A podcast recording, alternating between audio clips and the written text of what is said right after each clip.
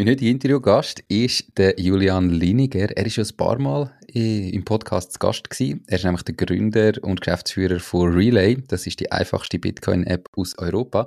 Wir reden heute natürlich einerseits ein bisschen im zweiten Teil vom Podcast über Bitcoin.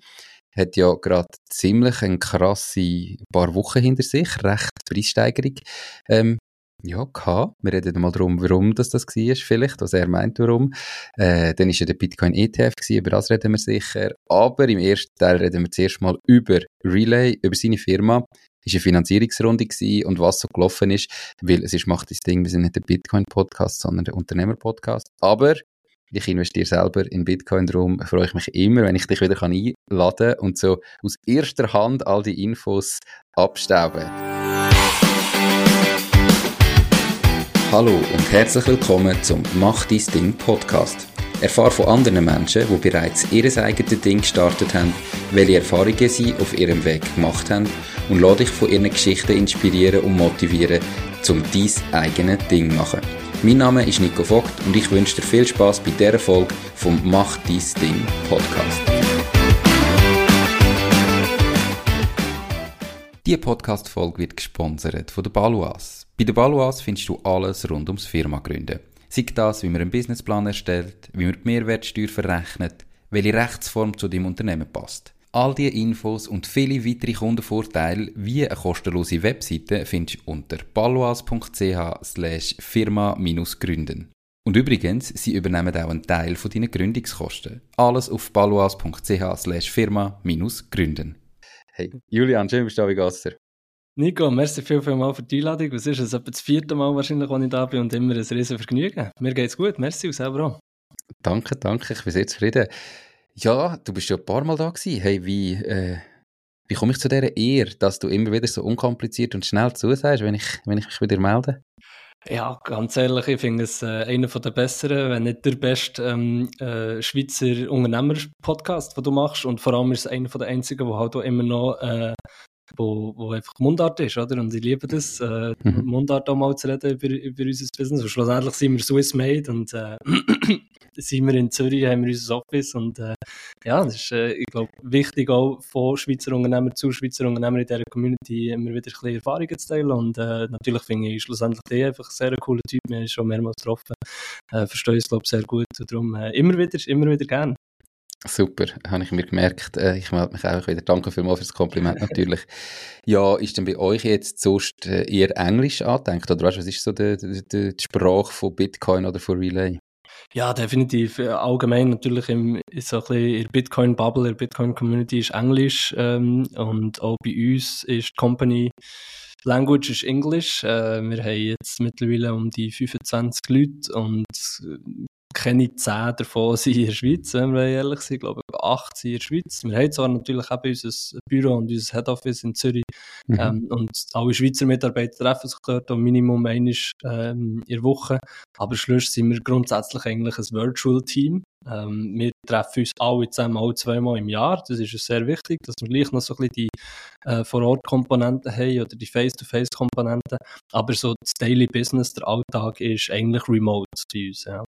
Und wie viel wird an so einem ähm, Treffen geschafft und wie viel wird da einfach nachher irgendwie ja, ein bisschen Teambuilding-Party äh, gut essen oder so gemacht? Ja, es ist etwa 50-50-50. Also schlussendlich ist, sind wir sehr, sehr intensiv. Also 150 Prozent Gesamtpensum, mhm. 50 Prozent arbeiten, 50 Prozent socialisen und Party und 50 Prozent irgendwie noch äh, eben Teambuilding und zusammen irgendetwas machen. Mhm. Ähm, es ist also sehr cool immer. Das ist äh, etwas, etwas, wo, glaube wir von Anfang an richtig gemacht, dass wir eben so das, die Unternehmenskultur von, wo wir nur fünf, sechs äh, Leute waren, bis jetzt, wo wir eben 25 sind und hoffentlich auch bis wir dann 100 sind, äh, wo wir irgendwie haben geschafft, äh, dass wir trotzdem, dass wir ein virtuelles Team sind, wir sind ja gerade anfangs Corona eigentlich gestartet, also sogar mein Mitgründer und ich, wir haben uns die ersten drei Monate, wo wir Vollzeit an diesem Projekt geschafft eigentlich nie gesehen, wo wir im mhm. Lockdown waren. Trotzdem haben wir es eben geschafft, irgendwie die, die, die Familie familiäre Atmosphäre und die äh, Company Culture ähm, ja, weiter und weiter zu tragen. Eben nicht zuletzt, weil wir uns äh, regelmäßig auch äh, treffen an einem coolen Ort. Das ist schon sehr wertschätzend äh, von mhm. den Leuten, oder? Wenn eben eingeflogen wirst, sind wir letztes Mal sind wir in Italien gewesen, also Sizilien, Palermo, ähm, wir sind schon auf Istanbul, ähm, wir sind schon in Lissabon gesehen, wir sind in Berlin gesehen und so. Und das ist natürlich sehr wertschätzend auch für die Leute, dass sie auf Firmenkosten können ein paar Tage eben in einem coolen Hotel übernachten und Flüge ne, in, in einer Metropole und dort ein Sachen erleben und natürlich eben auch Party und gut essen, alles auf die Company. Und nicht zuletzt eben, äh, arbeiten mhm. wir dann auch sehr intensiv zusammen. Wenn man mal wirklich nebeneinander hocken und auf den gleichen Laptop schauen, ist es natürlich immer etwas anderes, als wenn irgendwie eben jemand äh, Sri Lanka ist und jemand in Deutschland und jemand in der Schweiz. Cool. Wo du Palermo angesprochen hast, ich, zieht es mir eher alles zusammen. Ich kenne Palermo nur in der Nacht bei Regen ähm, mit einem Wohnwagen als Anhänger äh, durch die engen Gässchen, wo du nicht weißt, wo durch. Und für mich ist das Blutschwitzen gewesen. Darum, äh, ich habe nicht so gute Erinnerungen an Palermo. Ich weiß nicht, wie es nochmal dorthin würde gehen. Ich würde unbedingt im Fall mal durch den Tag, wenn es nicht regnet, gehen. Also es ist sehr ein schönes, kleines Städtchen und vor allem kulinarisch ist es der Wahnsinn. Also auch wenn du nur zwei, drei Tage Zeit hast, aber dort mal in die mhm. Restaurants so ein bisschen die, go, die go vollstopfen mit den lokalen äh, Spezialitäten, die sie haben, so Arancinis zum Beispiel, da die Reiskugeln mhm. mit Käse drin und Deep Fried und so. Ganz viele spezielle Sachen, nicht unbedingt nur italienisch, sondern noch mhm. so ein bisschen arabische Einflüsse und so. Also ganz speziell, ja, das ist sehr, sehr äh, ähm, sehr spannend gefunden, würde sicher wieder mal gehen. Also Sizilien sind wir fünfeinhalb Wochen gewesen, darum so mm. das Essen und so habe ich schon äh, kennt, aber Palermo als Stadt, also ich eben, dort haben wir dann einen grossen Bogen drum gemacht nach okay. unserer Ankunft. Hey Julian, ähm, ich habe als Einleitung gesagt, ihr habt jetzt gerade eine Finanzierungsrunde gemacht und ich habe mhm. da ein bisschen äh, meinen Spick davor, ich bin natürlich schnell noch suchen. Und da sehe ich das Relay Volume, das ihr da ausgeschrieben habt, ist 2020 also noch nicht lange her, 2,3 Millionen. 21 29 Millionen, im 22 72 Millionen und im 23 180 Millionen. Mhm. Das sind ja schon sehr große Zahlen. Natürlich, äh, ja, im Kryptomarkt bist du immer noch ein kleiner Fisch mit dem, glaube ich, oder? Mhm. Aber was heißt Relay Volume? Kannst du das mal erklären?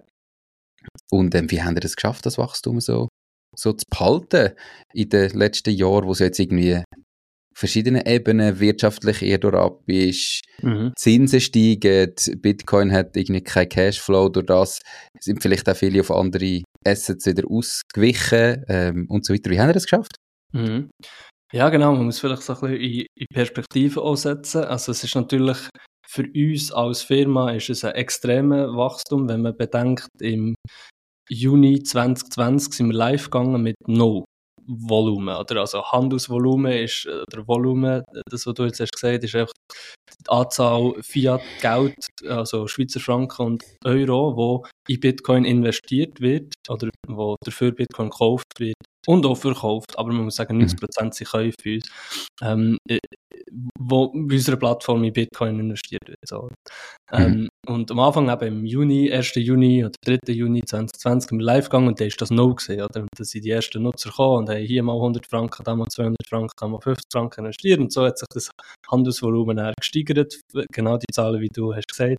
Mittlerweile sind wir in einem totalen Handelsvolumen von über 300 Millionen, wo wir jetzt in diesen eben ungefähr dreieinhalb Jahren, also im Sommer dieses Jahr werden wir den vier, ähm, mhm. haben, haben geschafft. Oder? Und das ist schon äh, eine grosse Leistung sicher. Eben, wir haben ja über 300'000 Mal ist unsere App abgeladen worden, also auf über 300'000 Geräte dort draussen in Europa, vor allem äh, Schweiz, Deutschland, Österreich, aber auch Italien, Frankreich, Spanien, ist die App abgeladen worden und wird auch genutzt, also von etwa 110'000 ähm, Leuten aktuell, also über 100'000 auch aktive Nutzer und eben die investieren im Moment im Monat ungefähr, die machen etwa 50'000 Transaktionen.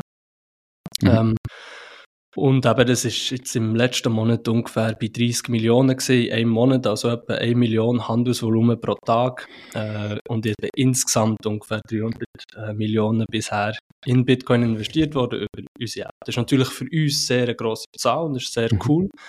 Aber man muss auch sehen, eben, was so äh, das Gesamthandelsvolumen pro Tag ist in Bitcoin. Ich weiß nicht, ob das eine, Zahl ist, die viele Leute kennen, aber das ist dann so zwischen, es ist natürlich auch sehr volatil, aber das kann so zwischen 20 und 30 Milliarden sein. Pro Tag, oder? Und eben, da sind wir irgendwie bei, ähm, äh, bei, bei einer Million, Million. Handelsvolumen ist immer noch sehr, sehr, sehr klein. Das ist 0,0 mhm. irgendwie ein Viertel Prozent, oder? Mhm. Ähm, trotzdem, es ist, es ist eben für uns als Firma sicher cool, aber es zeigt auch, was noch für, äh, für, für extreme Gümpfe möglich sind. Und eben, wie du es vorhin hast gesagt, wir haben fast jedes Jahr irgendwie verfünffacht oder verzehnfacht. Ähm, und so, so sieht es auch danach aus. Auch wenn es jedes Mal ein grosser Schritt ist irgendwie für uns, wenn wir wieder einen Milestone erreichen, äh, zeigt es gleich, eben, wenn man ein bisschen rauszoomt, dass wir eigentlich sehr schnell noch wachsen können, wo eben das gesamte Handelsvolumen äh, so groß ist und jetzt eben auch noch mit Bitcoin-ETFs, die kommen und die institutionellen Investoren, die kommen, das, das ist, ist jenseits, was da gehandelt wird. Und da sind wir erst jetzt nur beim Bitcoin, oder? Ähm, wenn man noch andere Kryptowährungen würde nehmen, wenn man dann schaut, was in Aktien und in Immobilien und in Fremdwährungen und in Devisen, äh, also anderen Finanzinstrumenten gehandelt wird, dann sind wir nicht bei Milliarden, sondern bei Billionen jeden Tag, oder? Mhm. Ja, darum sind wir noch ein kleiner Fisch, aber natürlich gleich cool, dass wir so ein bisschen äh, die, die Schritte vorwärts können machen und stark können wachsen, irgendwie zwischen 100 und 200 Prozent pro Jahr. Und das Wachstum von euch, ist das, hast du das Gefühl, es ist vor allem von Leuten, die schon Bitcoin haben oder in Bitcoin investieren und ich sage jetzt von dort, was sie bis jetzt gemacht haben, auf Relay wechseln? Oder ist das hauptsächlich Leute, die irgendwie noch gar nichts mit Bitcoin am Hut haben und über Relay das erste Mal in Bitcoin investieren? Ja, beides. Es kommt, wir sind natürlich sehr marktabhängig. Ähm, also wenn der Markt volatil ist, je, je volatiler, desto mehr grundsätzlich Kunden bekommen wir. Und wenn der Markt, wo der Markt natürlich tief ist, also der Bitcoin-Preis tief ist, gesehen, so Anfangs, Mitte letztes Jahr, ähm, es einfach so ein bisschen bei 20.000, 30.000 um dümpelt der Preis und nicht viel passiert, das, dann merken wir, kommen auch nicht viele neue Kunden rein. Und das ist vor allem die, die schon Bitcoin kennen, die schon uns nutzen, die irgendwie ihren Sparplan haben, die zwischendurch, wenn es vielleicht ein bisschen runtergeht, noch ein bisschen mehr kaufen. Dann ist grundsätzlich immer eher relativ tief, das Volumen. Aber bei uns, wir haben es eben gleich geschafft, auch während dieser Zeit zu wachsen, irgendwie zwischen 10 und 20 Prozent monatlich zu wachsen. Ähm, mhm. Äh, auch in diesen Zeiten, wo es aber relativ schwierig ist, für andere äh, Plattformen zu wachsen. Und dann, wenn aber der Preis abgeht, so wie jetzt, eben über 50.000 und es ist wieder in den Medien und ETFs und Zeug und Sachen, ähm, dann kommen viele neue Nutzer wieder rein, die vorher vielleicht noch nicht viel von äh, Bitcoin gehalten haben oder noch nicht viel in Bitcoin investiert haben und die nutzen dann auch unter anderem uns natürlich. Also dann geht es allen Plattformen sowieso gut, wenn der Preis mhm. aufgeht. Aber wir merken dann natürlich auch, dass wir sehr viele Neukunden äh, können akquirieren Und in diesen Phasen wachsen wir noch viel stärker üblicherweise. Wie akquiriert ihr neue Kunden konkret? Also weißt, wie, wie machst du das? Wir sind sehr organisch unterwegs, was Marketing angeht. Nicht zuletzt auch regulatorisch, weil wir in der Schweiz reguliert sind, wo nicht in der EU ist, dürfen wir auch nicht aktiv in anderen Ländern Kunden akquirieren. Also wenn andere äh, in anderen Ländern, wenn äh, Kunden auf uns aufmerksam werden, können sie uns abladen und nutzen. Das ist okay, aber wir dürfen jetzt nicht zum Beispiel aktiv Werbung schalten, wir dürfen nicht aktiv ähm, Sponsoring Agreements machen für irgendwelche Events, ähm, wir dürfen jetzt nicht irgendwie äh, Filialen auftun und wirklich aktiv auf Marketing machen, sondern wir dürfen einfach passiv Nutzer annehmen. Äh, und es ist eigentlich gleich noch erstaunlich, dass wir trotzdem, trotz der äh, Limitierung, gleich eben relativ viele Kunden aus dem Ausland, aus, aus verschiedenen EU-Ländern haben können akquirieren und mittlerweile eigentlich so ein Drittel von unseren Schweizer von, von unseren Kunden Schweizer sind und zwei Drittel eben eigentlich vom, vom Ausland, von der EU kommen.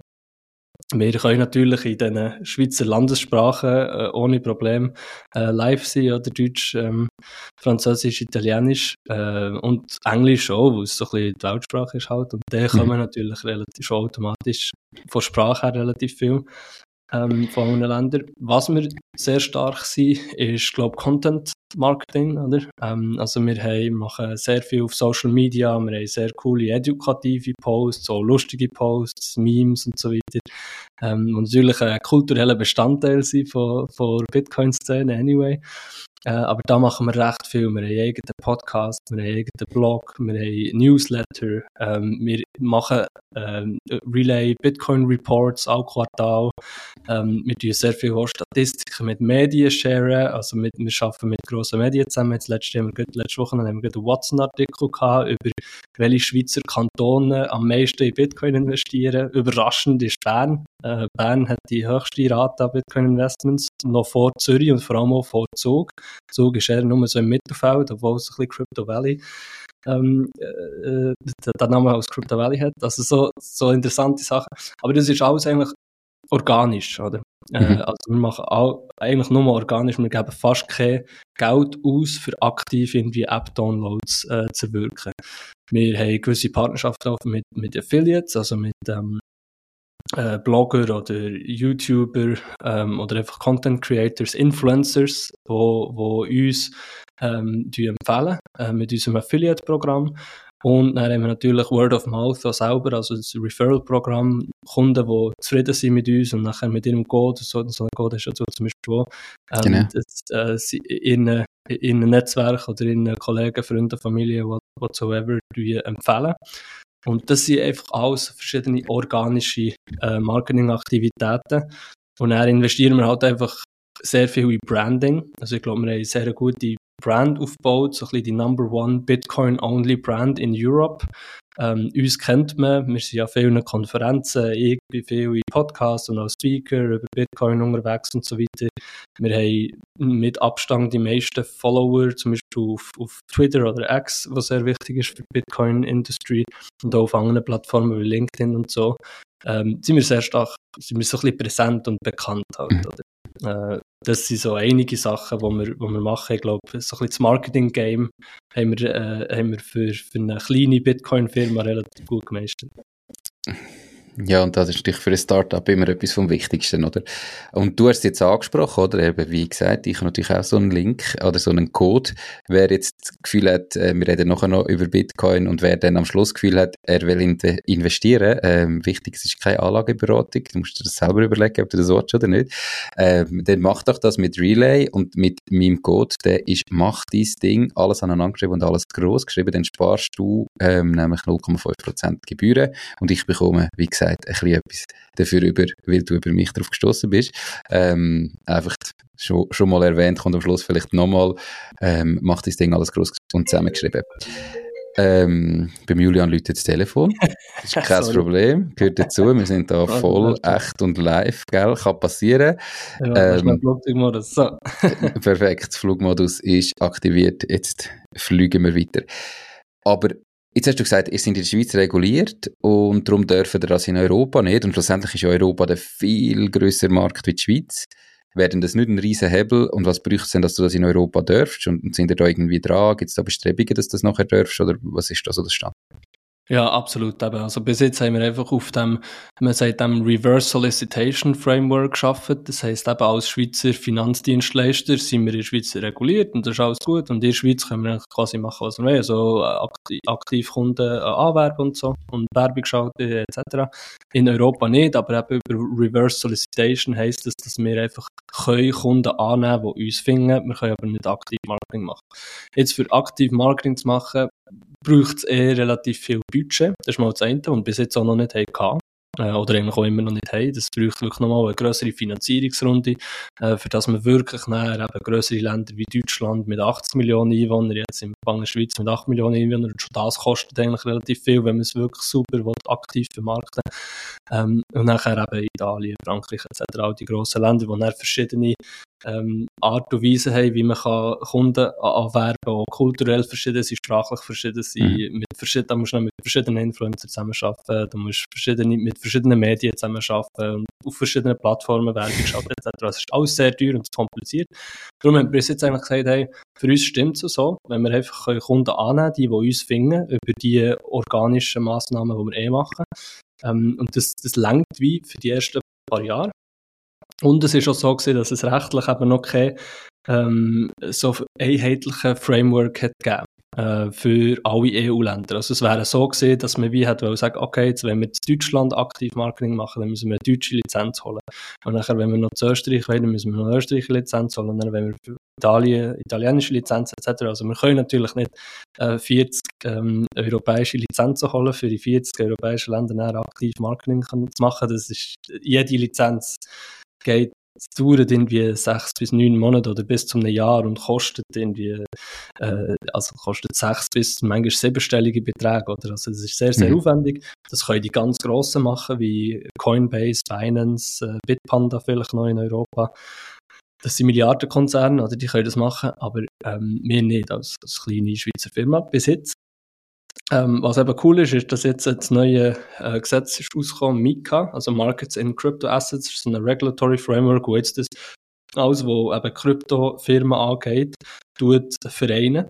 Und da gibt es eigentlich wie eine EU-Lizenz, die du dir kannst holen kannst. Die kannst du in irgendeinem Land holen. Wir haben uns jetzt für Frankreich entschieden. Wir sind dort im Applikations-, also im Bewerbungsprozess in Paris. Ähm, wir dort äh, einen Standort auf und wir dort eben mit der, mit der Behörde äh, schauen für eine Lizenz. Sie sind dort jetzt mit im Prozess. Äh, wie vorher gesagt, es kostet, äh, kostet relativ viel und dauert relativ lang. Aber wir Kannst du sagen, was das etwa kostet? Also, weißt du, ja, es ist sechsstellig. Äh, ich sage jetzt mal, wir okay. budgetieren etwa 4 Millionen. Okay. Ja. ja. Ähm, und es geht, also es, es braucht, man muss mit externen Anwälten zusammenarbeiten, man muss gewisse Audits machen, Legal und Tech. Wir müssen, wir natürlich intern ein kleines Legal and Compliance und Operations Team, also etwa drei Leute geführt von unserem CFO, wo, wo sicher einen grossen Teil von ihrer Zeit an dem arbeiten, äh, verschiedene Berater und, und, und. Also es ist ein recht aufwendiges Projekt und geht sicher eben sechs bis neun Monate insgesamt. Wir sind so ein bisschen mit drinnen. Ähm, und wir sind zuversichtlich, dass wir spätestens bis Ende des Jahres ähm, das Approval bekommen. Und nachher eben nicht nur eine Schweizer, sondern auch eine französische Lizenz haben. Und ab 1. Januar 2025 wird es nachher automatisch eigentlich zu einer, wenn eben der Mika-Framework äh, live ist, wird es dann zu einer EU-Lizenz, die dann auch von den anderen EU-Ländern akzeptiert wird. Also können wir dann äh, mit der auch wirklich aktiv Kundenakquise machen in allen anderen Ländern wie Deutschland, Österreich, Italien etc. Mhm. Diese Podcast-Folge wird gesponsert von Fasun. Fasun ist dein Portal, wenn es um Firmengründungen geht. Fasun ist überzeugt, dass jeder und jede seine Idee verwirklichen kann.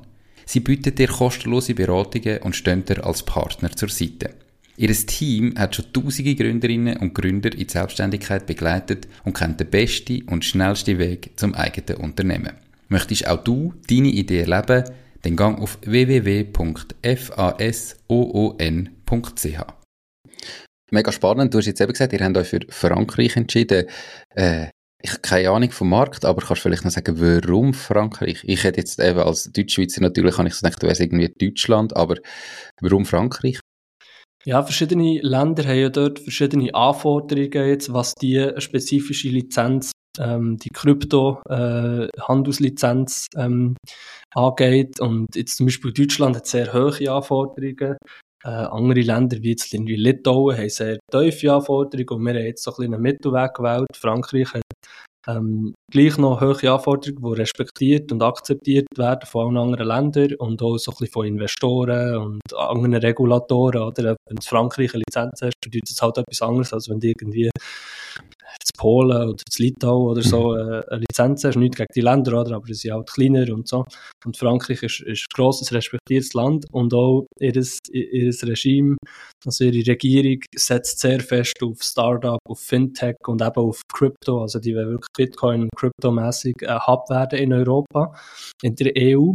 Ähm, mhm. Und es hat sich auch gezeigt, dass eben andere größere Player, wie zum Beispiel Coinbase, äh, der zweitgrößte ähm, auf der Welt und der grösste Crypto-Exchange in Amerika, die haben auch Frankreich gewählt für ihr Europa-Geschäft ähm, weiter zu expandieren. Binance auch, der grösste ähm, von, von Asien.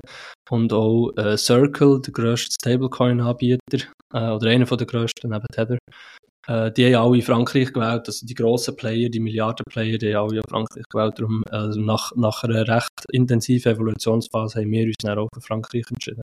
Aber andere Bitcoin-Only-Companies, ähnlich, wo, es gibt, ähm, die haben zum Beispiel Österreich gewählt oder die mhm. haben Liechtenstein gewählt. Es gibt verschiedene Varianten. Wir haben uns jetzt für Frankreich entschieden. Okay.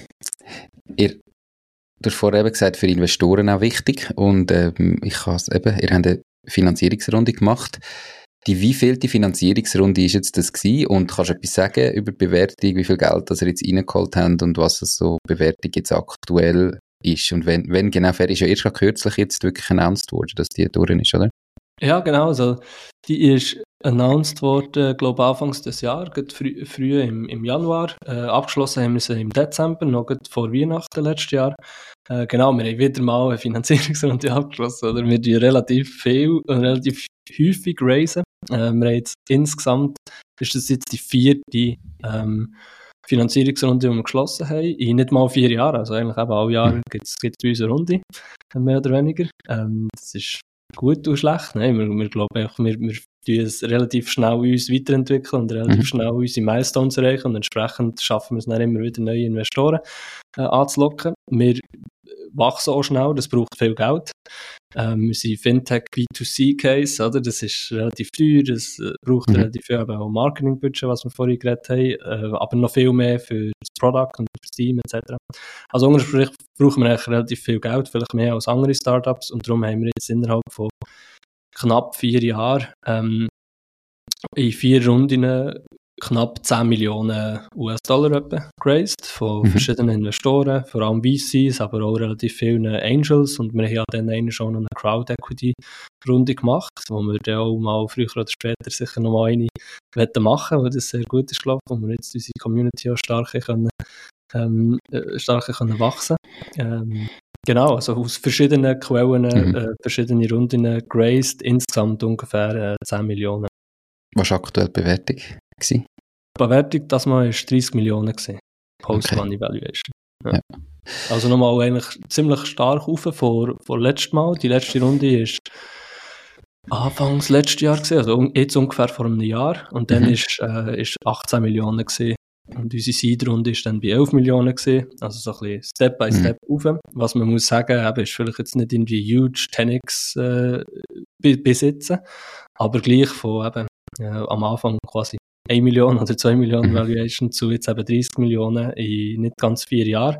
Ist sicher äh, cool und vor allem muss man sagen, dass in den letzten ein, eineinhalb Jahren natürlich der Venture Capital Markt extrem schwierig ist geworden. Also es ist wirklich sehr, sehr schwierig jetzt grosse Growth-Runden bei irgendwie so riesengroßen Valuations zu raisen. Wenn man das vielleicht vor zwei Jahren, äh, hat man das noch gesehen, dass es irgendwie die 5x oder 10x äh, Sprünge hat gegeben von einer Runde zur anderen, was die Valuation angeht. Und auch so äh, Verhältnis zwischen Valuation und Umsatz, oder? Dass man irgendwie ein Startup, das noch nicht wirklich signifikante ähm, Millionenumsätze hat gemacht, hat schon zu 100 Millionen Valuation können raisen, also irgendwie über 100x von mhm. äh, Umsatz zu Valuation. Das gibt es heute nicht mehr, oder? Heute bist du bei relativ gesungen ähm, äh, Verhältnis wie irgendwie so 10x vielleicht maximal. Und ja. dort haben wir uns äh, auch ungefähr jetzt in, in der letzten Runde ähm, äh, haben wir uns äh, gefunden oder, mit Investoren mhm. und ich glaube, das äh, ist, ist in dem Sinne Erfolg. Es ist jetzt nicht eben huge, es hat mehr können drin liegen, aber, äh, aber wir sind zufrieden. Ja, ich habe damals nicht mitgemacht in eurer ähm, Crowd-Investing-Runde. Ähm, und zwar habe ich so das Gefühl gehabt, es ist mir zu teuer gewesen Also, es ist ja dort nicht ganz klar gewesen, zu welcher Bewertung und ähm, so die maximale Bewertung, die er äh, kommuniziert hat, ist mir einfach zu hoch gewesen. Und ich denke, äh, das sind er, das, das sind noch nie wert, so, äh, wenn ich das böse darf ausdrücken. Be einfach auch lieber, ich investiere lieber noch in einer noch früheren Phase mit noch kleineren Bewertungen und ähm, eben, ich glaube, das ist ja dort um die 18 Millionen gewesen, wo wir das gemacht haben. In dieser Runde sind, glaube die die Crowd-Investments gewesen, oder? Ja, vor allem ist es eben ein Convertible Note gewesen und mhm. dann haben wir irgendeine Bewertung fest, also eine Bewertung, ich glaube nicht eine Bewertung, es ist eine Cap, Valuation mhm. Cap Äh, das war, glaube 40 Millionen. Gewesen. Das kann sein, genau. Das ist 30 oder sogar 40 Millionen gewesen, genau. Mhm. Ist aber natürlich eben man hat es nicht gewusst, weil das kann er noch stark abweichen, wie es dann am Schluss hat abgewichen. Also die wirkliche Bewertung war bei 18 Millionen gewesen. und als mhm. Crowd-Investor hast du sogar noch einen 20% Discount gehabt. Also du hast gewusst, hey, die Valuation kann maximal bei 40 Millionen sein. Wenn die Valuation vor äh, eine Runde nachher drüber ist, vor Priced Round, ähm, vielleicht 60 Millionen oder so, dann bekomme ich gleich 40 Millionen.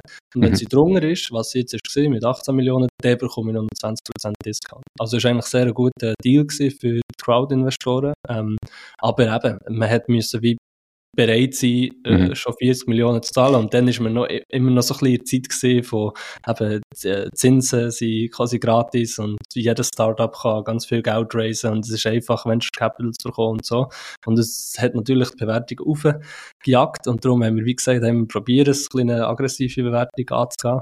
Ähm, heute wäre das nicht, nicht mehr realistisch. Oder mit mhm. dem Umsatz, den wir dann hatten, 40 Millionen, sage ich jetzt, mit dem jetzigen Umsatz äh, könnten wir etwa 40 Millionen wert sein wahrscheinlich, aber dann zumal natürlich noch nicht. Darum von dir mhm. eigentlich eine rationale Entscheidung, dass du hast gesagt, ja, da passt es.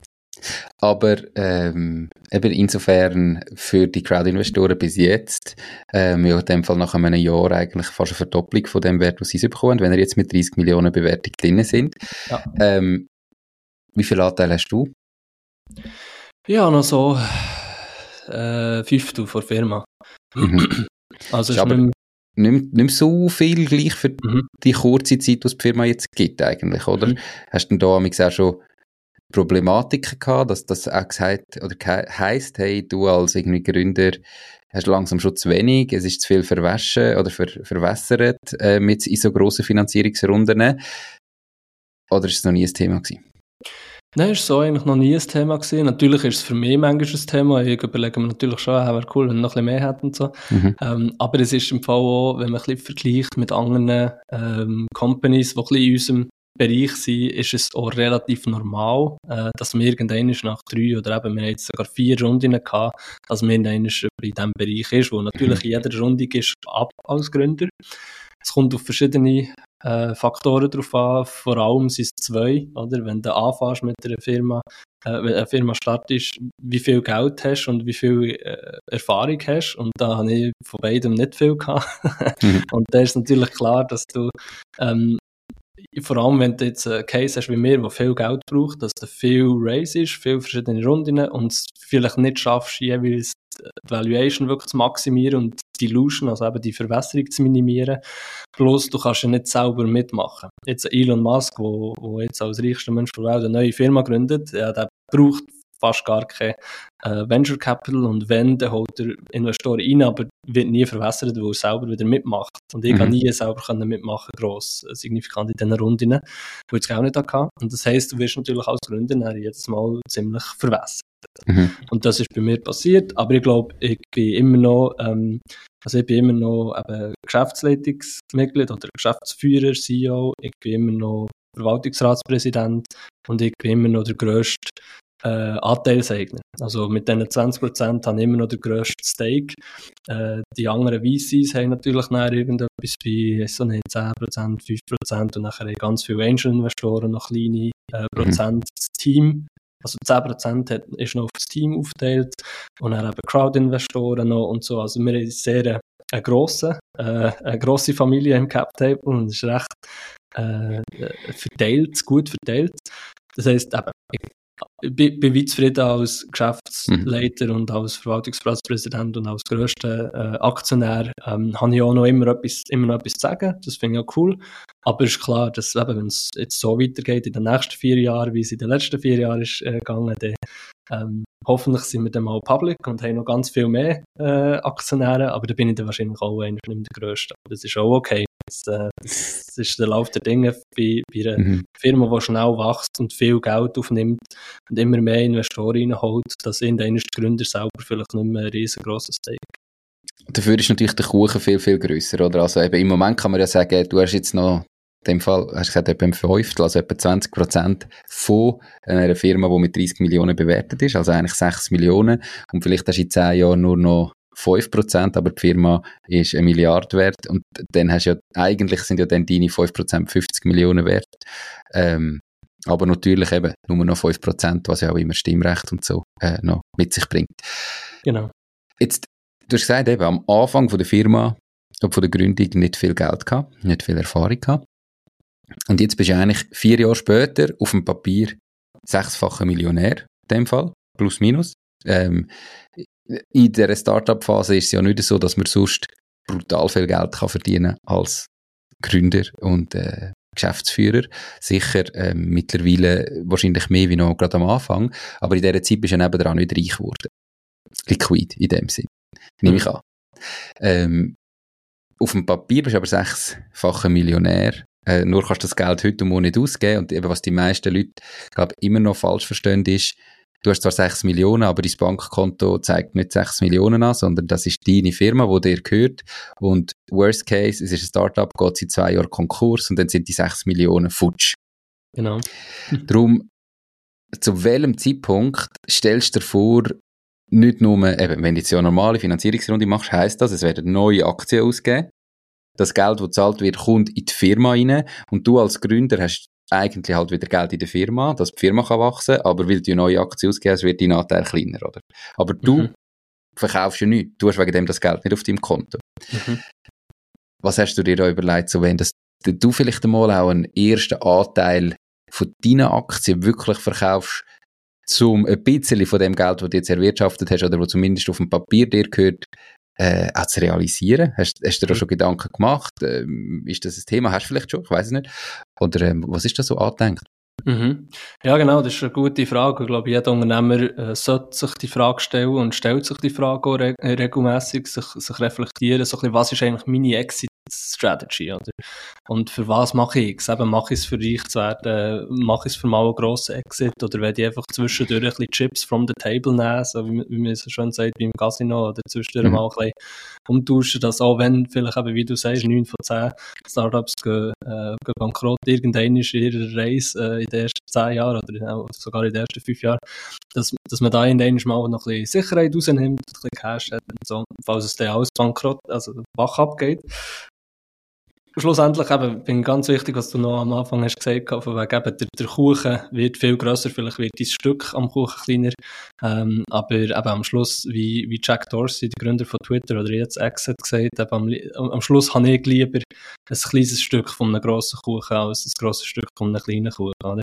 Ähm, also mein, mein Ziel ist auch ganz klar, ich will hier eine grosse, äh, nachhaltige, profitable Firma ähm, gründen oder, oder weiterentwickeln, wo allen Stakeholder und, und Shareholder und Mitarbeiter und Partner und so weiter Mehrwert bringt und alle, die irgendwie daran beteiligt sind, sollen äh, ein Wachstum erleben und so, das soll für alle eine Win-Win-Situation mhm. sein. Und ähm, das Ziel ist eben mal an die Börse zu gehen und mal wirklich eine Marktkapitalisierung idealerweise von mehr als einer Milliarde äh, haben, für das nachher alle, die irgendwie daran beteiligt sind, inklusive ich natürlich, äh, daran profitieren.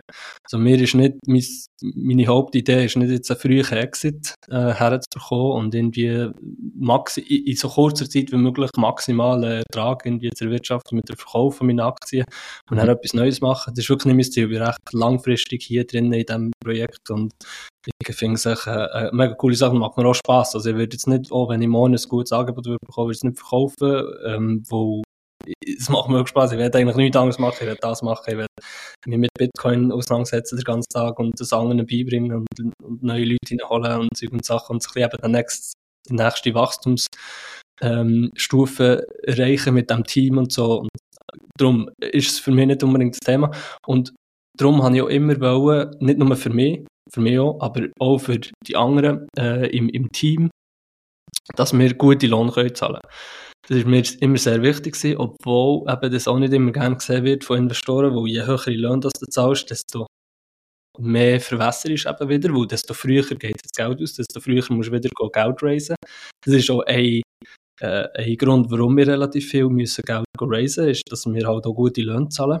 Ähm, aber das nimmt eben genauso ein bisschen das Risiko und den, den extremen Druck weg von den Leuten oder von den Gründern und vom äh, Early Team, dass sie irgendwie das Gefühl haben, hey, ich muss fast noch einen Nebenjob haben oder wir müssen irgendwie schnell wachsen. Ähm, damit wir, damit wir einigermaßen können eben dann unsere äh, Shares mal verkaufen und dann schon der, Erfolgs, der, der Erfolgsdruck, aber auch der Verkaufsdruck von den Shares grösser, oder? Sind ja mal die sicher muss loswerden, dass du gleich wieder Geld hast, oder? Ähm, und ich werde eigentlich möglichst meine Shares können. Also ich habe bis jetzt nie verkauft und ich habe nicht vor, in der nächsten Zeit äh, zu verkaufen. Vielleicht eben dann, wenn wir public gehen, wenn wir an die Börse gehen, okay, einen Teil vielleicht verkaufen, das macht dann Sinn. Aber vorher eigentlich nicht. Vorher werde ich mir einen guten Lohn können zahlen, damit ich eben überhaupt nicht muss verkaufen, sondern dass ich am, daran kann arbeiten, den Wert, eben, wie du jetzt hast gesagt, 6 Millionen, aber eben, das ist wirklich ein Buchwert, also mit dem kann ich mir gar nicht kaufen, ich mache Cashflow im Moment. Ähm, aber dass diese 6 Millionen idealerweise dann mal in die 100 Millionen wert sind, das ist, äh, das ist eher die Idee. Also guten Lohn zahlen, aber nie unbedingt müssen verkaufen, Aktien verkaufen. Und klar gibt es zwischendrin immer Möglichkeiten. Ähm, es gibt Möglichkeiten, dass in irgendwelchen Runden oder auch Zwischenrunden irgendwelche Investoren kommen und sagen, hey, ich würde gerne reinkommen bei euch. Ähm, wir machen vielleicht keine Kapitalerhöhung, also keine äh, Finanzierungsrunde, aber eben jemand von den Gründern oder jemand von den äh, aktuellen Aktionären, Shareholder, wollen vielleicht etwas verkaufen. Also da gibt's immer, gäbe es immer die Möglichkeit, dass ihr könnt, äh, einige von meinen Shares äh, an jemanden verkaufen oder es gibt auch immer ähm, Übernahmeangebote. Also wir haben jetzt ein Übernahmeangebot Angebot gehabt, unser erstes, Ende letztes Jahr. Wir haben das abgelehnt. Ähm, es wäre auch nicht ein Cash-Deal gewesen, es wäre ein Aktiendeal gewesen für, Aktien von einer anderen Firma. Das haben wir jetzt abgelehnt, aber da wäre auch, wäre auch möglich gewesen, allenfalls ein Teil oder irgendwie das, das, das äh, zu verkaufen und einen Exit zu machen. Ähm, und schlussendlich äh, eben bei, bei, äh, beim grössten Liquidity End, also beim IPO gäbe es die Möglichkeit, aber für mich ist im Moment eigentlich das nicht das Ziel. Für mich ist das Ziel, die Aktien, die ich habe, zu behalten und wertvoller zu machen und gleichzeitig mir aber einen guten Lohn auszahlen, dass ich den Druck auch gar nicht habe.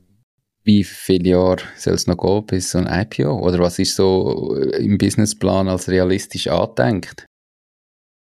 Ah, das, ist, das ist sehr schwierig. Es kommt auf ganz viele verschiedene Faktoren drauf an, vor allem auf den Markt jetzt bei uns. Ähm, mhm.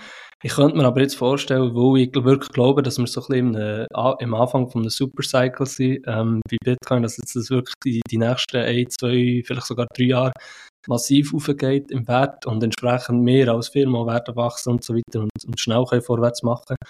Glaube ich, dass wir ähm, eine Chance haben, zumindest im 2025 äh, an die Börse zu gehen.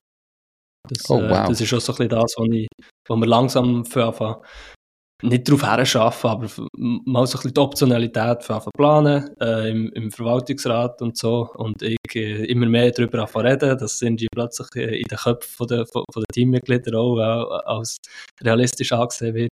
Aber wir tun jetzt noch nicht äh, Ressourcen drin, äh, verwenden. Es ist aber so, dass eben, äh, jetzt zum Beispiel in der Schweiz gibt es ja mit, ähm, das kommt auch immer darauf an, wo gehst du an Börse mhm. und so. Ähm, also jetzt an Nasdaq oder New York Stock Exchange kannst du natürlich nicht mit, mit dieser Größe, die wir im 2025 werden haben, äh, an Börse gehen. Aber zum Beispiel in der Schweiz gibt es mit R6, eben mit dem Programm Sparks heisst das, das kennst du sicher auch, gibt es die Möglichkeit, als Startup oder eben als KMU schon relativ, ja, Anführungszeichen, früh an die Börse zu gehen. Also ich sage so, mit 10 Millionen Umsatz aufwärts ähm, kannst du es wie, kannst es schaffen, an die Börse zu gehen. Und, ähm, eben, was braucht es dafür, wenn du sagst, kannst du es schaffen? Weißt du, was braucht es, um an die Börse können zu gehen? Wenn du sagst, ab 10 Millionen Umsatz, was braucht es nebendran?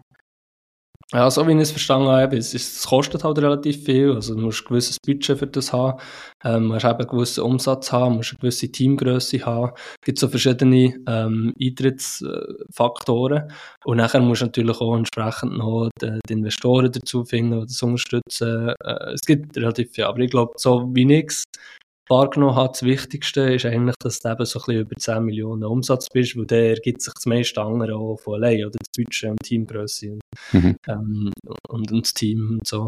Äh, ergibt sich dann meistens, ähm, und dann kommt es eben auch noch auf den Markt allgemein drauf an, wie hungrig sind die Investoren für so einen Case. Ähm, und ich sage, so im 25 könnten wir das auch als erreichen, oder das ist auch die, Ambition, die ambitionierte Version, vielleicht die realistischere Version wäre vielleicht im 26.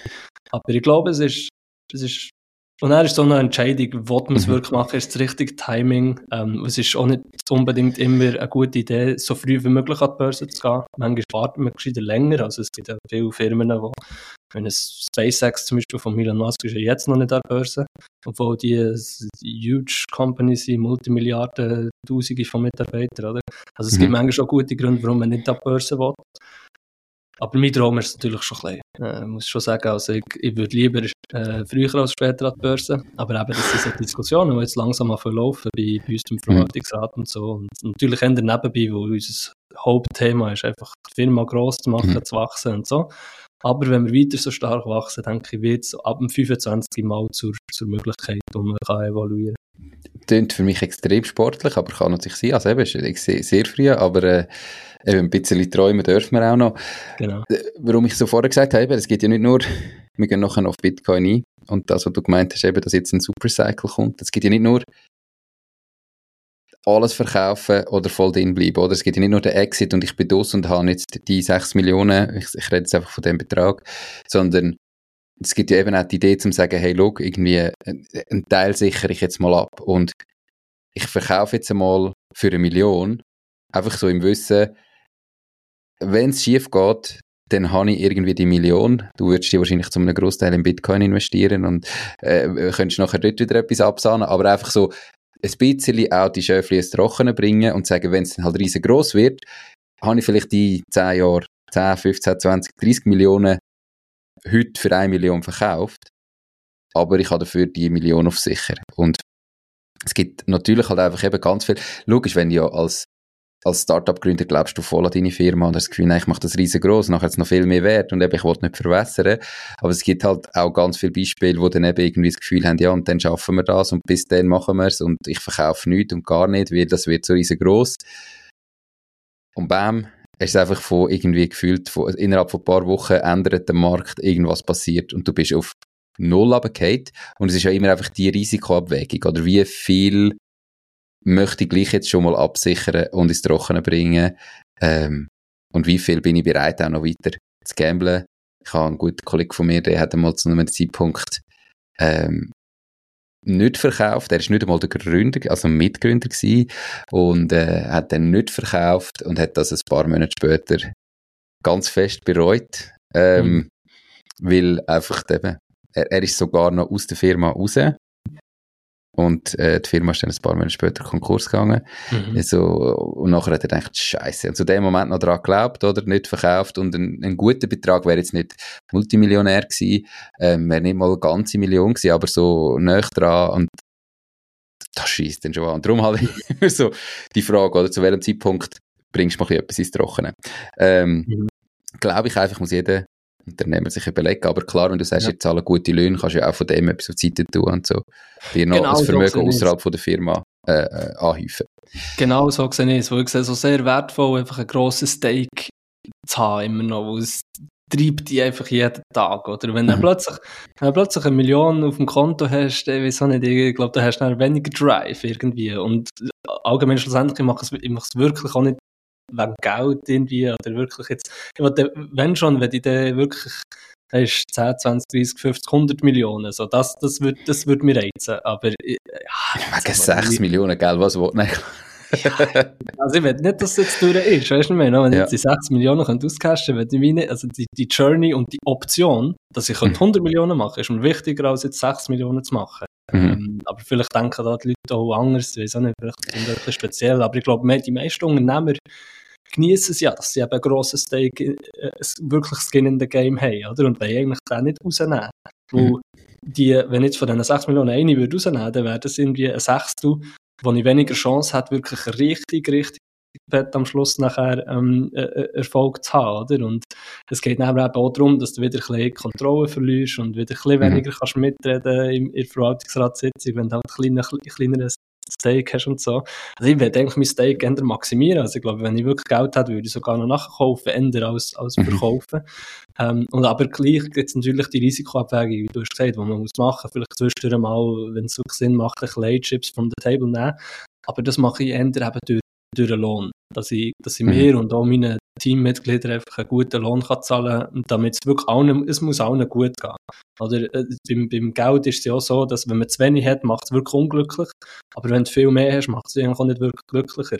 Du musst mhm. einen guten, einen guten, einen guten Basislohn haben in der Schweiz. Der Schweiz kannst du nicht ein gutes Leben führen mit 2'000, 3'000 Stutz, oder? Du musst ein kleines, und das Absolut. machen Teil, Teil Startups, zahlen 2'000, 3'000 Stutz, ja, du überlebst, aber du hast nicht ein gutes Leben.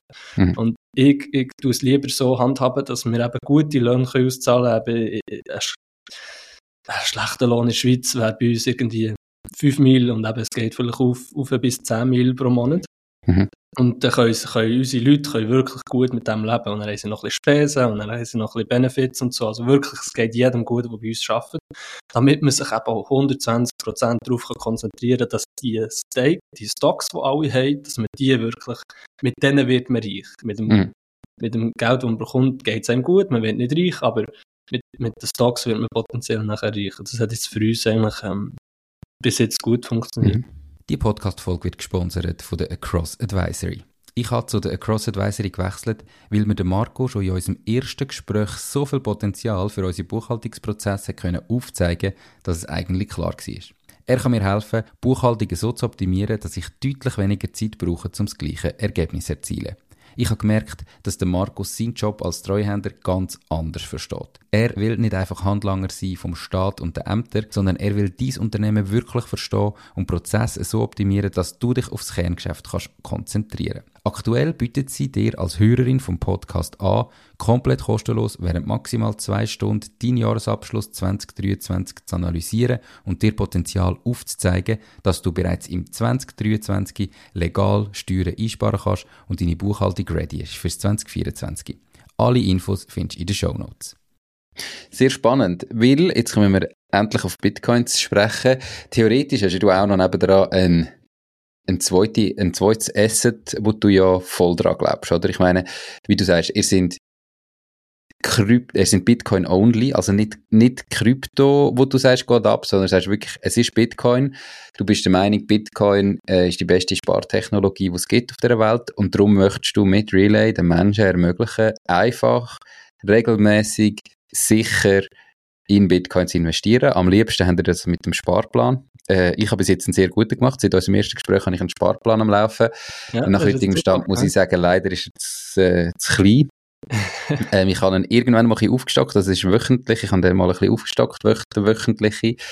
Zwei, drei Mal noch etwas nachgeschossen, aber, aber zu wenig. Ähm, wenn, ich wenn ich heute anschaue, wo es jetzt eben wieder abgegangen ist, Jetzt hast ja du so eben die zwei Sachen. Auf der einen Seite glaubst du voll an Bitcoin, sonst würde ja, sonst würde dein, deine ganze Firma, dein ganze Geschäftsmodell keinen Sinn machen.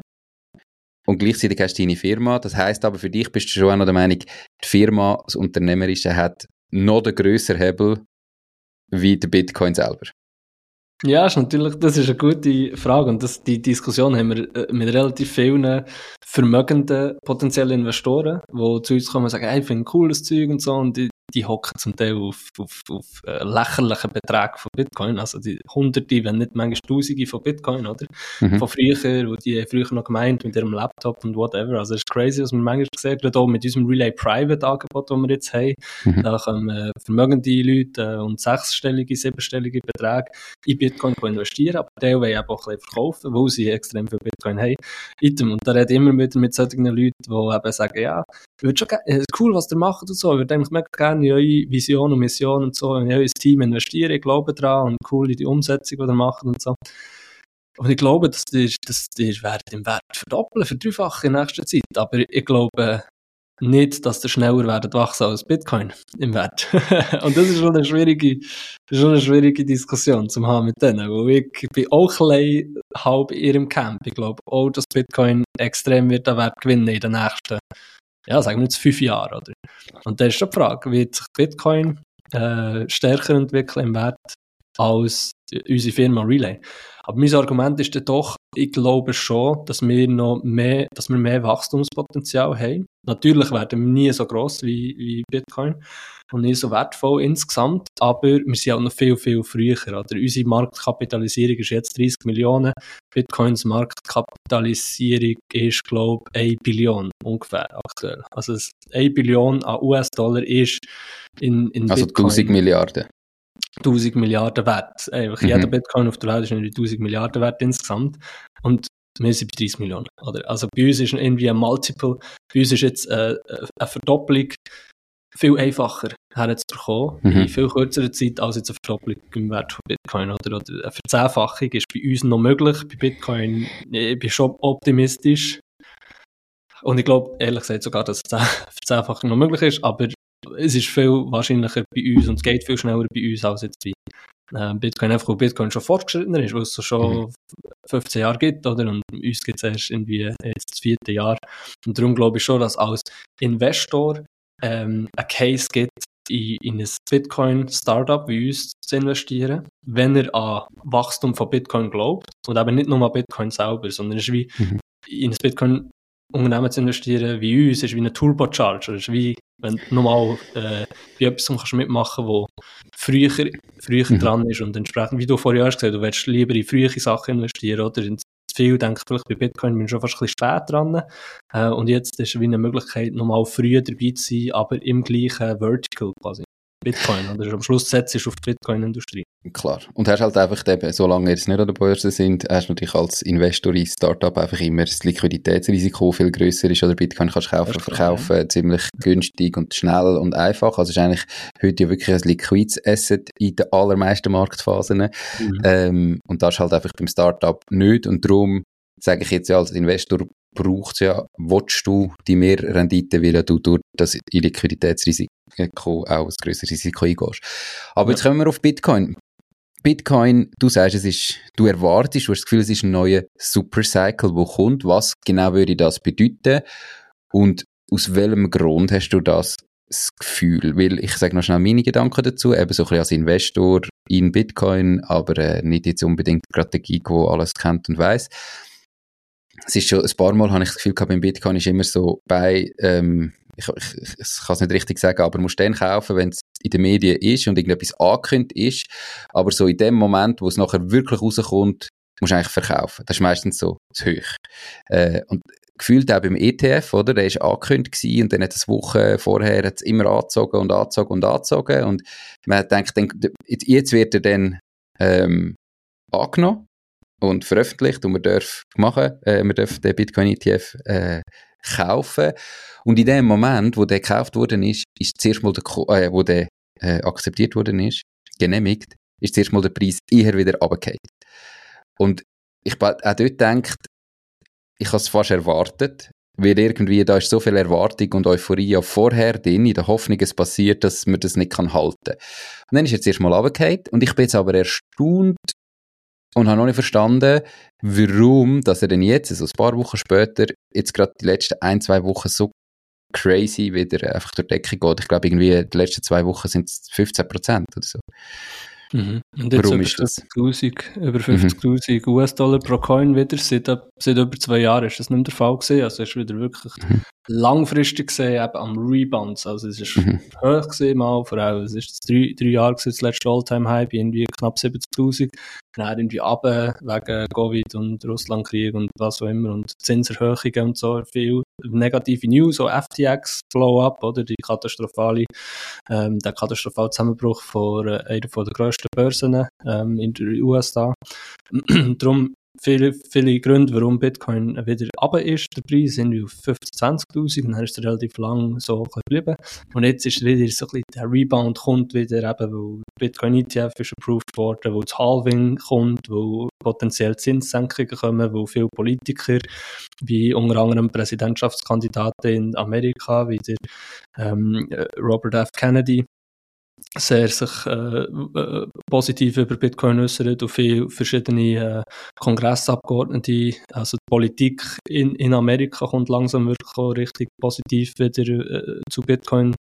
Ähm, eben die SEC, also die grosse Finanzmarktautorität äh, und Behörde in Amerika hat sich positiv geäußert über Bitcoin. Wir haben jetzt den Bitcoin ETF ähm, approved, also das ist eine grosse Legitimierung von, von diesem Asset. Ähm, dann gibt es verschiedene Länder, wo neben El Salvador mittlerweile auch Argentinien und mit ihrem mhm. neuen Präsidenten Argentinien ähm, akzeptiert das Bitcoin nämlich auch als äh, offizielles Zahlungsmittel und und und. Also das sehr viele positive Sachen haben sich gezeigt und werden sich auch noch zeigen in nächster Zeit. Darum der Rebound, äh, der Rebound äh, stattgefunden. Und Stichwort Supercycle glaube ich aber schon, dass das jetzt immer mehr sich ausspielt, die Indikatoren in den nächsten äh, Monat und Jahr. Also, was, wir jetzt haben gesehen oder was wir bis jetzt darüber geredet haben, ist eher kurzfristig, eben, dass äh, die ETFs sind gekommen und dann ist es natürlich rauf und dann hast du noch ein bisschen selten News-Event, ist es wieder ein bisschen mhm. runter und jetzt geht es wieder rauf, weil tatsächlich viel mehr von dem ETF gekauft wird als verkauft. Also, net Zufl Netto-Zuflüsse sind in den 100 Millionen aktuell pro Tag, wo mhm. in Bitcoin-ETF reinfließen. Und das heisst, mit dem Geld werden ja tatsächlich auch Bitcoin gekauft und gehalten von BlackRock und Fidelity und Co., den grossen Anbieter von den ETFs.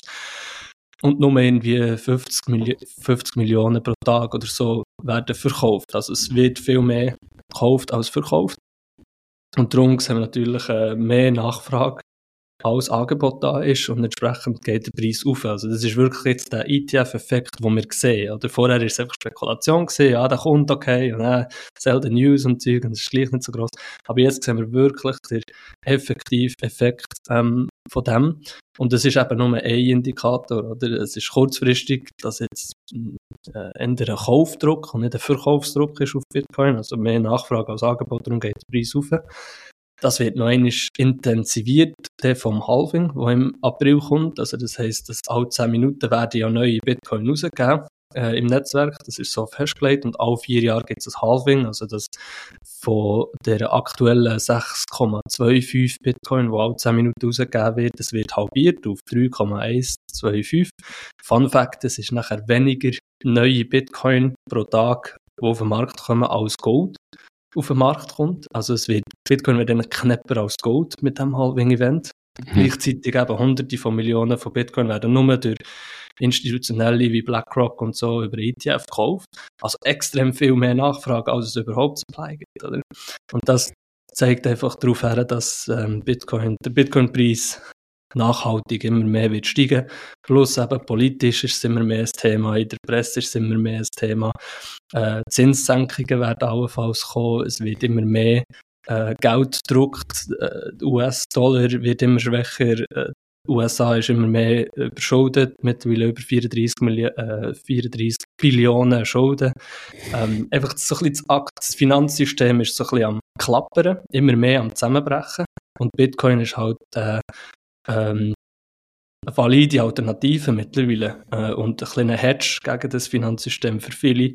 Und darum, glaube ich, wird es eben auch langfristig, jetzt nicht nur während Wochen, sondern wirklich während Monaten und Jahren ähm, tendenziell immer mehr aufgehen. Ganz viel, was dafür spricht. Ähm, und das ist absolut eben nur deine Meinung. Äh, das, was du, wo natürlich jeden Tag irgendwie wirklich mit Bitcoin zu tun hast, wo das voll macht, jeden Tag dich austauschst und es einfach so dein, dein Business ist, erwartest und denkst.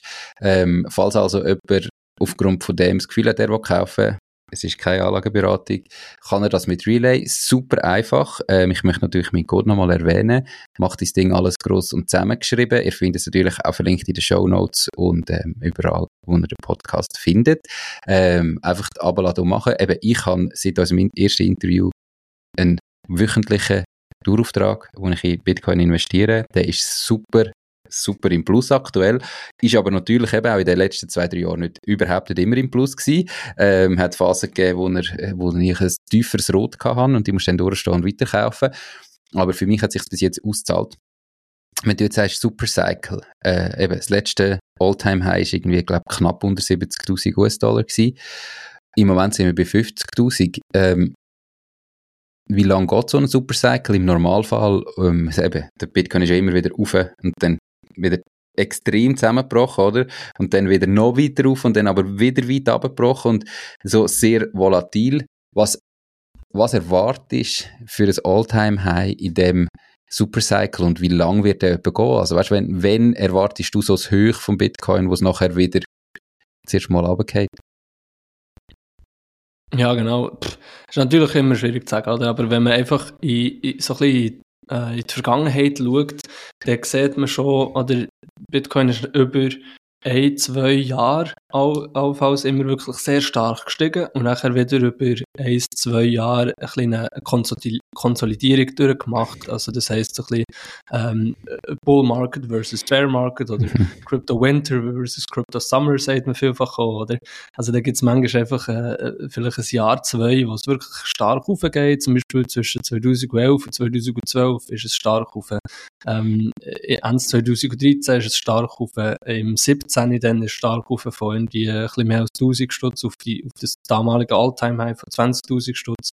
Nachher ist es mal ähm, Anfangs 2019 recht stark auf und jetzt äh, eben Ende 20, äh, äh, 22, sorry, ähm, 22 ist ja auch wieder ähm, etwa 130 Prozent auf in einem Jahr. Also es ist schlussendlich gibt es immer die Auf und Ab und die sind aber nicht so kurzfristig, wie man denkt, sondern vielfach hat es eben so gewisse Supercycles, wo meistens ein bisschen auch sich um das Halving äh, befinden eben. Äh, und das Halving ist eben alle vier Jahre. Im mhm. 2024 ist das wieder der Fall, im, im 20 ist das der Fall gewesen, im 16 ist der Fall gewesen.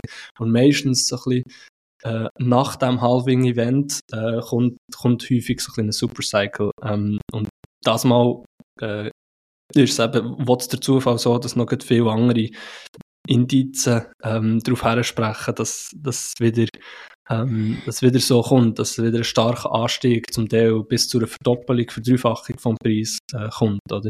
Und das Spannende ist ja, dass jedes Mal, wenn es so einen Cycle hat gegeben, wenn es dann wieder runter ist, also so einem Kryptowinter, ist es eigentlich höher, hat es höher konsolidiert als der Supercycle vorher, oder? Also mhm. wenn es vielleicht ähm, im 17. ist es von 1000 auf 20.000 rauf. Äh, nachher ist es zwar wieder ab, aber dann beim nächsten Supercycle ist es auf das All-Time-High, das wir jetzt haben, fast 70.000 auf. Dann ist es zwar schon wieder ab, aber nicht viel tiefer als die 20.000. Ungefähr mhm. bei diesen 20.000 ist es dann relativ lang, hat es konsolidiert während dem Kryptowinter und jetzt ist es wieder dran am, am Ziehen, oder? Jetzt sind wir wieder über 50.000. Meiner Meinung nach kann es gut sein, dass wir dieses Jahr wieder ein neues Alltime high und vielleicht sogar ganz höhere Preise im 100.000 Segment sehen. Dann geht es dann wahrscheinlich wieder ab, aber vielleicht dann nicht wie viel weiter ab als das letzte Alltime high was 70.000 ist gesehen, oder? Und so mhm. geht es immer wieder so ein bisschen, ähm, weiter rauf. Und ähm, eben jetzt für diesen Super, Supercycle äh, sprechen relativ viele Sachen. Unter anderem eben, dass wir die ETFs haben, wo ganz viele grosse institutionelle Investoren hunderte von Millionen äh, investieren. Äh, bereits jetzt, zum aktuellen Zeitpunkt, liegen ungefähr 10 Milliarden an Bitcoin in ETFs. Wenn man das mit anderen ETFs vergleicht, nach einem Monat, oder? Also erst seit einem Monat gibt es ja die ETFs und schon 10 Milliarden sind investiert worden, dann ist das eigentlich mehr, also das ist der erfolgreichste Start von irgendeinem ETF ever in den letzten Jahren. Aber man muss ja gleich auch sagen, äh, eben im Vergleich zu einem Bitcoin, wo du vorhin gesagt hast, irgendwie im Moment 1000 Milliarden wert ist, einfach um sich ein bisschen relativieren, 10 Milliarden tönen nach extrem viel, aber im Vergleich zu dem ist es gleich noch extrem wenig und gleichzeitig auch eben die hunderte Millionen am Tag oder vielleicht Zuflüsse, das ist im Verhältnis zu 1000 Milliarden auch noch nicht so viel. Oder? Also logisch, äh, ja. es passiert etwas, aber einfach, ich möchte es ein bisschen relativieren, dass nicht irgendwie, dass man nicht das Gefühl hat, ich kaufe jetzt alles Bitcoin und es kann nur rauf und irgendwie werde ich reich mit dem. Ähm, aber wie ich schon ein paar Mal gesagt habe, ich bin investiert, ich werde weiter investieren, von dem her, äh, ich glaube schon auch daran, aber ein bisschen relativieren möchte ich es. Absolut, also ich würde sicher nicht eine Hypothek auf einen Bitcoin investieren. Ich finde einfach, es gibt, man, man sollte sich überlegen, einen gewissen Teil von seinem Geld, und das kann, das kann 1% sein oder 5% von seinem Vermögen, aber es ist, es ist schon, das sagen wir natürlich auch viel auch bei Bitcoin und äh, Community und wir sind Freaks und denken Orange und so, das ist schon klar. Aber es ist gleich mittlerweile meiner Meinung nach fast ein grösseres Risiko, gar kein Bitcoin zu haben, als zumindest ein klein, oder Bitcoins. Also, auch, auch wenn es 1% ist oder 2% von deinem, von deinem Vermögen, es macht schon Sinn. Wenn es ganz runtergeht und es komplett auf No geht, voilà, dann hast du 1-2% von deinem Vermögen verloren. Mhm. Aber wenn es halt wirklich stark aufgeht, dann ist es wie schade und, nicht typisch gewesen. Okay, und äh, du hast jetzt gesagt, du hast noch dich gehütet, davor eine Zahl zu sagen. Was, was erwartest du äh, jetzt für eine Zahl als, in dem Supercycle als neues All-Time-High? Oder so von wo bis wo schätzt du sie? Ich denke, so um die 100'000 äh, könnte gut möglich sein. Das wäre eine Verdopplung von, von jetzt. Mhm. Das wäre ein neues All-Time-High. Ähm, aber gleich eben gibt's, ist, ist Bitcoin immer noch sehr early und äh, die Adoption ist sicher auch noch äh, schwierig und es gibt auch noch viel, es werden auch noch viel größere Verkäufe gemacht werden von irgendwelchen ähm, größeren Entities, die Bitcoin haben, die sie nach dies werden verkaufen und so und es wird sicher noch viel passieren. Also man weiß es nie genau, oder? Äh, es ist immer noch sicher volatil, aber ich könnte mir vorstellen, dass wir, äh, dass wir irgendwann bei 100'000 vielleicht im nächsten Jahr oder so landen. Also es ist eben, ich hätte jetzt sogar erwartet, du sagst noch mehr, aber in dem Fall, äh, du, du hütest dich da wahrscheinlich auch ein bisschen und 100'000, eben, es ist in Anführungszeichen nur eine Verdopplung, aber wie du sagst, innerhalb von irgendwie den nächsten 12 bis 18 Monaten oder so. Und das ist ja dann das, was halt ist. Wie, euch App macht Sparplan? Tust du selber nur mit Sparplan investieren? Oder gibt es dann schon einen Moment, wo du jetzt eben sagst, du erwartest 100'000 und dort wirst du dann einmal ein bisschen verkaufen, zum quasi abwarten, bis wieder auf die plus minus 70 geht und nachher kaufen. Also da tust du so ein bisschen jetzt nicht Daytrade, aber vielleicht so langfristig einmal sagen, jetzt sind wir auf dem Höch, ich sehe das am Markt, ich bin so nah dran, ich verkaufe und äh, vielleicht ein paar Monate später dann tiefer wieder einkaufen. Machst du das oder hast du wirklich auch selber nur per Sparplan investiert? Nein, ich, ich probiere es wirklich nicht oder nicht mehr, äh, den Markt zu timen, weil es ist unmöglich, auch für mich, auch wenn man jeden Tag drin ist und so, mhm. keine Ahnung, oder, also es kann wirklich, äh, ich, ich tue einfach ja meinen Sparplan mhm. wöchentlich, seit drei Jahren, mit dem bin ich super happy, ähm, wo immer, wenn der Preis tief ist, kaufe ich, auch, kaufe ich automatisch ein bisschen mehr, äh, mhm. Und wenn der Preis hoch ist, kaufe ich automatisch ein bisschen weniger, aber ich kaufe immer. Weil ich eben das Gefühl habe, der Bitcoin in den ich mhm. weiß nicht wann, vielleicht in einem Jahr, vielleicht zwei, drei Jahren, aber ich weiß, also ich, ich, ich, vermute stark, dass er irgendwie mal auf 100.000 geht und darum werde ich eigentlich immer mehr kaufen. Und der Dollar-Cost-Average-Ansatz ist, ist, für mich genau perfekt für das. Ich probiere es nicht, in die Time zu traden, hin und her, ähm, wo ich kacke es jedes Mal, äh, ich schaffe mhm. es nicht. Und ich glaube, die meisten schaffen es nicht, weil es ist unberechenbar kurz Zeit kurzfristig was passiert. Mhm. Ähm, und was ich manchmal mache, noch wenn ich ein bisschen Geld habe auf der Seite und wenn der Preis jetzt mal stark runtergeht, 5% oder 10% im Tag runtergeht, das kann mal passieren, dass ich dann noch mal ein bisschen zusätzlich nachher kaufen. Weil ich das Gefühl habe, das ist ein guter Deal. Mhm. Ähm, aber verkaufen tun eigentlich nicht, weil langfristig ist mein Ziel, ähm, auf, äh, Bitcoin-Vermögen aufzubauen und nicht irgendwie ein bisschen hin und her zu traden, für mehr Fiat-Geld mhm. zu bekommen, sondern ich werde am Schluss eigentlich mehr Bitcoin bekommen. Ja. Mega spannend. Ähm, du machst es also so wie ich und eben, wer das Gefühl hat, langfristig es, es könnte sein, dass Bitcoin aufgeht, dann bietet ihr wirklich ein mega easy äh, App an. Wie gesagt, ich nutze es seit, seit Jahren. Du richtest einen Durchauftrag ein auf deiner Bank. Ähm, du kaufst richtige Bitcoin und der kommt direkt in dein eigene Wallet. Also es ist nicht auf einer Kryptobörse, wo jetzt also das, was eben zum Beispiel bei FTX passiert ist, kann bei euch nicht passieren, dass die Plattform bankrott geht und du dein Geld verlierst, weil ihr haltet den Bitcoin nicht für eure Nutzer, sondern ihr tun den direkt dem Nutzer in sein eigenes Wallet, wo er seine, eigenen, seine eigenen Schlüssel-Keys dazu hat. Mhm. Ähm, und darum äh, bin ich wirklich da auch sehr, sehr zufrieden und, und happy. Und wer das Gefühl hat, nach dem Interview, komm, ein guter Zeitpunkt jetzt einsteigen, langfristig passt äh, nutze doch das, nutze meinen Code, äh, würde mich natürlich auch freuen. Und jetzt sind wir schon bei einer Stunde, zehn Minuten. Crazy. Mega spannend gewesen. Sowohl natürlich die ganze Bitcoin-Geschichte, wie auch euch äh, das weitere Wachstum. Und ich freue mich schon jetzt auf die nächste Folge, wo wir wieder zusammen aufnehmen. Yes, irgendwie auch. Merci vielmals. Es ist immer wieder ein Vergnügen, Nico. Wir könnten noch Stunden weiterreden und äh, machen yes. wir gerne noch in der nächsten Folge. Sagst einfach, wenn du Zeit hast. Und äh, ja, let me know. Merci vielmals, Nico. Weiterhin viel Erfolg mit dem Podcast. Danke dir. Mach's gut. Ciao, ciao. Das war es auch schon mit dieser Podcast-Folge bedanke mich ganz herzlich fürs Zuhören. Ich würde mich außerdem extrem freuen, wenn du auf meine Webseite www.mach-dies-ding.ch wirst gehen und dich dort in mein Newsletter einträgst. Damit kann ich dich über neue Folgen und Themen, die dir helfen, dein eigenes Ding zu starten, informieren. Nochmal danke vielmals fürs Zuhören und bis zur nächsten Folge vom Mach dies Ding Podcast. In dem Sinn, alles Gute und bis dann, dein Nico.